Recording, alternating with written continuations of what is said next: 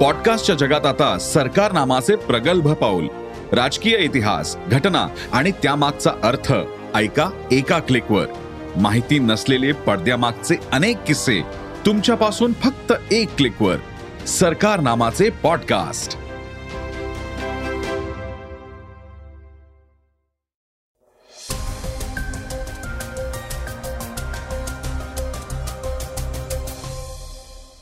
नमस्कार मी क्षितेश ऐकूयात महत्त्वाच्या बातम्या. उद्धव ठाकरेंना पुन्हा एक धक्का बसलाय. शिवसेनेची मूळ निशाणी असलेल्या धनुष्य बाण संदर्भातील याचिका फेटाळण्यात आली आहे. तर ॲमेझॉन ही ई कॉमर्स कंपनी धर्मांतराच्या धंद्यात गुंतल्याचा आरोप करण्यात आलाय. त्याचबरोबर अबू आझमी यांना आता इन्कम टॅक्स विभागानं टार्गेट केलंय. या काही महत्त्वाच्या बातम्या आपण आजच्या पॉडकास्टमधून ऐकणार आहोत. सुरुवात करूया तीन सविस्तर बातम्यांनी. शिवसेना पक्षप्रमुख उद्धव ठाकरेंना आज पुन्हा एकदा मोठा धक्का बसलाय.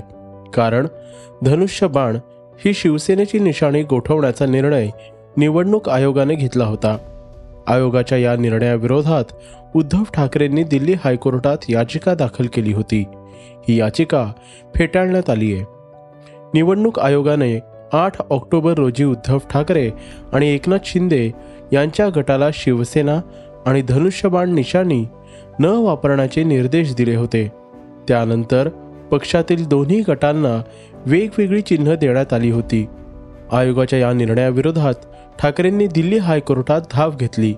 न्यायमूर्ती संजीव नरुला यांनी मात्र दोन्ही पक्षांचे आणि जनतेचे हित लक्षात घेऊन प्रलंबित वादाचा शक्य तितक्या लवकर निवाडा करण्याचे निर्देश दिलेत.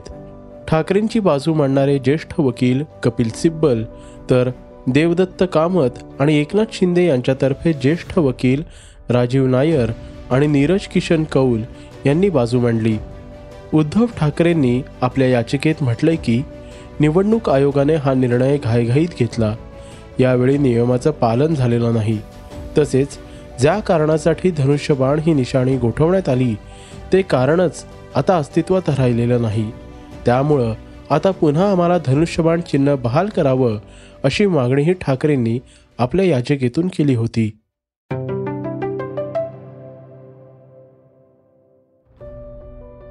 एकीकडे ट्विटर मेटानंतर ॲमेझॉनही दहा हजार कर्मचाऱ्यांना नारळ देणार असल्याची माहिती समोर आली आहे तर दुसरीकडे ॲमेझॉनवर आता धर्मांतराचा गंभीर आरोप केला जातोय.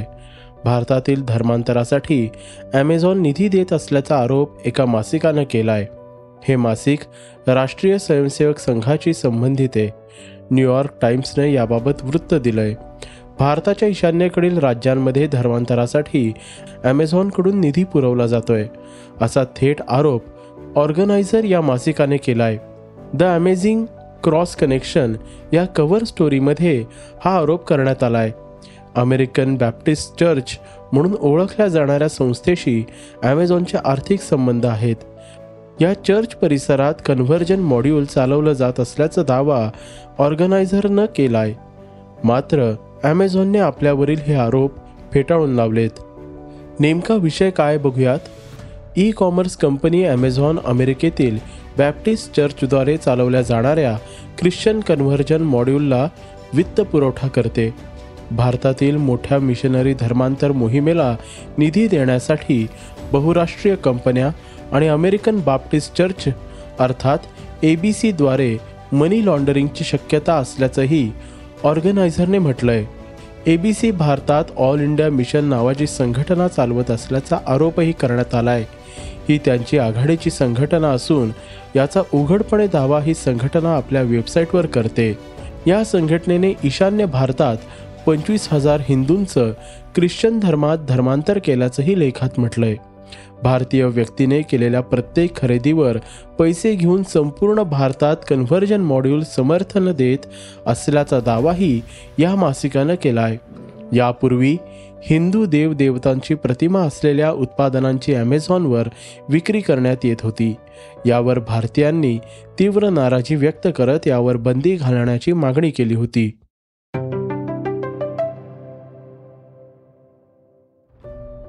लग्न हा भारतातील संस्कृतीतील महत्त्वाचा घटक आहे. लग्नामुळे दोन व्यक्तींचं आयुष्य बदलतं आणि नवीन आयुष्य सुरू होतं. पण हल्ली घटस्फोटाचं प्रमाण दिवसेंदिवस वाढताना दिसतंय. यामागे अनेक कारणं समोर आली आहेत सध्या घटस्फोटांवरून नाशिक खूप चर्चेत आलंय. कारण नाशिकमध्ये गेल्या पाच वर्षात दहा हजार घटस्फोट झाल्याचं समोर आलंय. खरं तर हा आकडा खूपच धक्कादायक आहे. शहरात पाच वर्षात चक्क दहा हजार चौदा जोडप्यांचा घटस्फोट झालाय.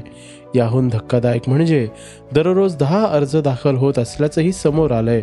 नाशिकच्या कौटुंबिक न्यायालयाची आकडेवारी काय सांगते ऐकूयात. सन दोन हजार अठरा ते दोन हजार बावीस या पाच वर्षात दहा हजार चौदा घटस्फोट दोन हजार अठरामध्ये एक हजार पाचशे चाळीस घटस्फोट दोन हजार एकोणीसमध्ये एक हजार सातशे पंधरा तर दोन हजार वीसमध्ये दोन हजार ऐंशी दोन हजार एकवीसमध्ये दोन हजार तीनशे सत्तावीस तर दोन हजार बावीसमध्ये दोन हजार तीनशे त्रेपन्न घटस्फोट झाल्याचं समोर आलंय. या घटस्फोटामागची कारणं काय आहेत पाहूयात. गेल्या दोन वर्षात कोरोना काळात अनेकांची वेतन कपात झाली आहे अनेकांची नोकरी गेली आहे त्यामुळे या काळात अनेक दाम्पत्यामधील वाद वाढलेत. लॉकडाऊनमध्ये अनेक जोडपी वर्क फ्रॉम होम किंवा घरीच एकत्र होते. त्यामुळंही वाद निर्माण होऊन घटस्फोट झालेत. मोबाईल आणि सोशल मीडिया हे सुद्धा घटस्फोटाचं मागचं एक कारण आहे. सतत मोबाईल वापरणं मोबाईलवर बोलणं यामुळेही वाद झाल्याचं दिसून येत आहे याचं पर्यावसन शेवटी घटस्फोटात होतंय. जोडप्यांच्या वादात कुटुंबियांच्या हस्तक्षेपामुळे सुद्धा घटस्फोटाचं प्रमाण वाढत असल्याचं दिसून आलंय.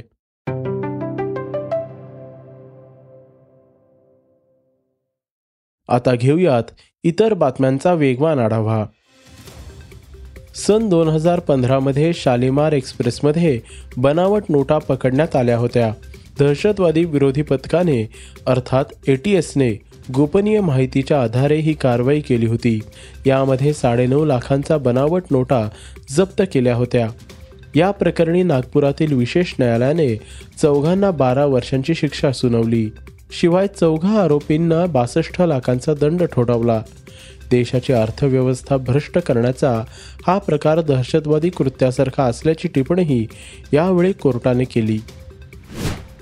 समाजवादी पार्टीचे महाराष्ट्र प्रदेशाध्यक्ष अबू आझमी यांच्याकडे इन्कम टॅक्स विभागाने मोर्चा वळवला आहे आझमी यांच्याशी संबंधित सुमारे वीसहून अधिक ठिकाणांवर विभागाने छापेमारी केली आहे.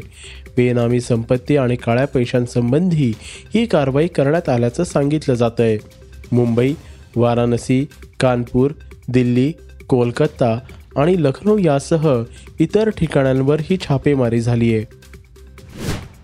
बॉलिवूड अभिनेत्री जॅकलिन फर्नांडिस हिला कोर्टाने मोठा दिलासा दिलाय.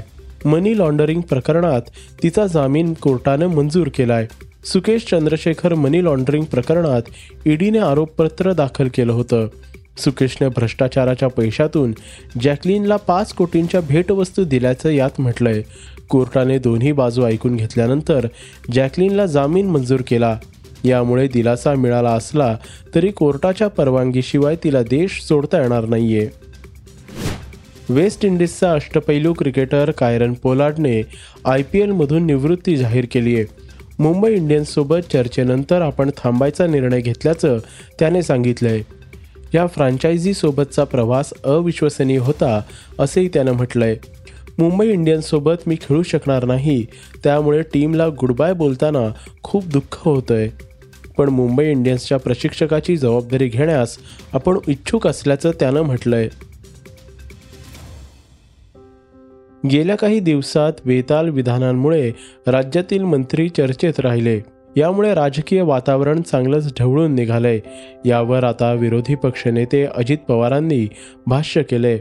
वाचाळवीरांना आवरा असं आव्हानच त्यांनी थेट मुख्यमंत्र्यांना केलंय.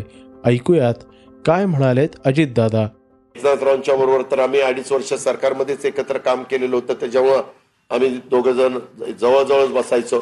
तेव्हा जरी आज ते मुख्यमंत्री असले तरी या सगळ्या वाचाळवीरांना आवरा. त्यांना त्या ठिकाणी ताबडतोब काही सूचना असतील त्या त्या ठिकाणी द्या. महाराष्ट्राची जी परंपरा आहे त्याला गालबोट लागून देऊ नका. महाराष्ट्राच्या परंपरेला आपण जपलं पाहिजे ती महाराष्ट्राची संस्कृती आहे. आणि ह्याच्यातून फार विदारक चित्र आज महाराष्ट्रामध्ये त्या ठिकाणी पाहायला मिळतंय. हे कुठंतरी थांबलं गेलं पाहिजे अशा प्रकारचं माझं स्पष्ट मत आहे आणि मी ते आपल्या सगळ्यांच्या समोर या प्रेस कॉन्फरन्सच्या निमित्तानं ठेवण्याचा प्रयत्न केलेला आहे. हे होतं सकाळचं पॉडकास्ट उद्या पुन्हा भेटूयात. धन्यवाद. स्क्रिप्ट आणि रिसर्च अमित उजागरे. वाचा बघा आणि आता ऐका आणखी बातम्या. ई सकाळ डॉट कॉम वर. तुम्ही हा पॉडकास्ट ई सकाळच्या वेबसाईट आणि ऍप वर सुद्धा ऐकू शकता. विसरू नका या पॉडकास्टला आपल्या आवडीच्या पॉडकास्ट ऍप वर सबस्क्राईब किंवा फॉलो करायला.